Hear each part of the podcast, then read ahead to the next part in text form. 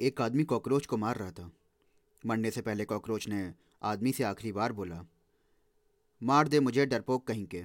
तू मुझसे इसलिए चिढ़ता है क्योंकि तेरी बीवी मुझसे डरती है और तुझसे नहीं।